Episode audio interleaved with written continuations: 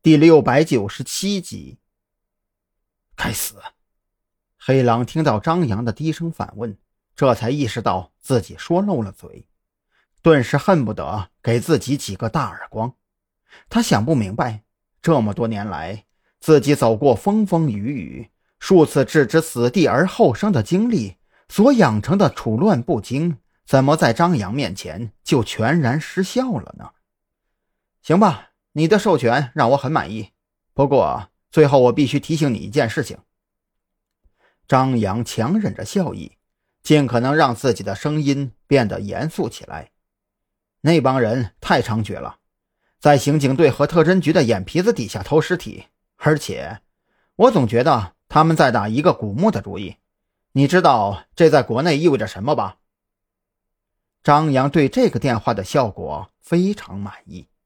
他挂断电话之后，闭着眼盘算接下来该如何发挥，却并没有注意到一名刑警面色复杂的站在左侧后车门旁边，而这辆破车的隔音效果无限接近于没有。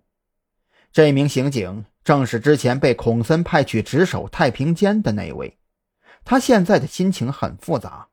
短短几个小时的时间里。他觉得自己的人生就像是坐了过山车一样起伏跌宕。他叫郑浩天，从警校毕业进入刑警队已经有两年之久，可是这两年的刑警生涯却让他对自己当初的选择产生了一抹怀疑。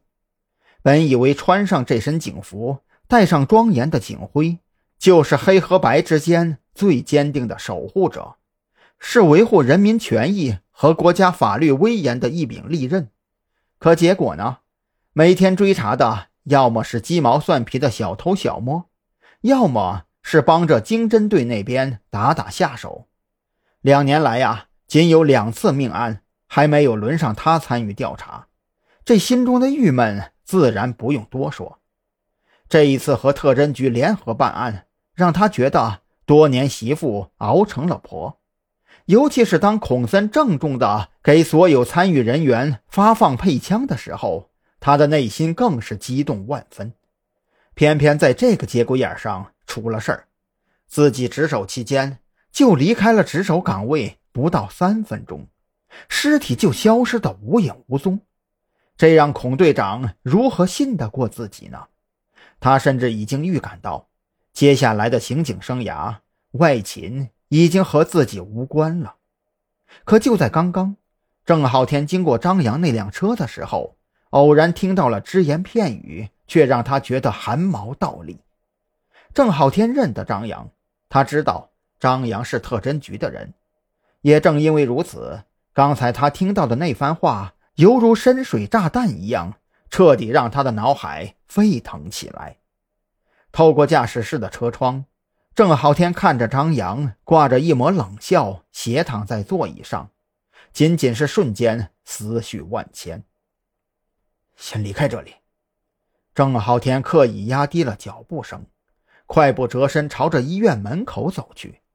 他这会儿脑袋里就像是装了十几箱的蜜蜂，嗡嗡嗡的响个不停。张扬竟然是个叛徒，这个发现让郑浩天觉得。一股寒气袭遍全身。如果将这个发现报告给孔森，空口无凭的孔森会相信自己吗？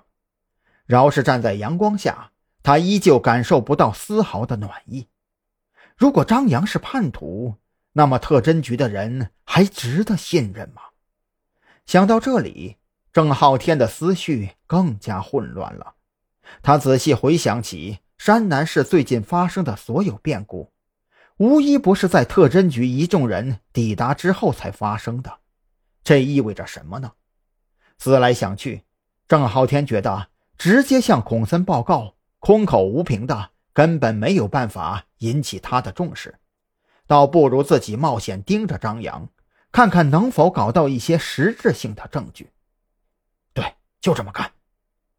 郑浩天下定决心后。抬头看向天空，金灿灿的阳光散落在他的脸上，映照出满脸的决然。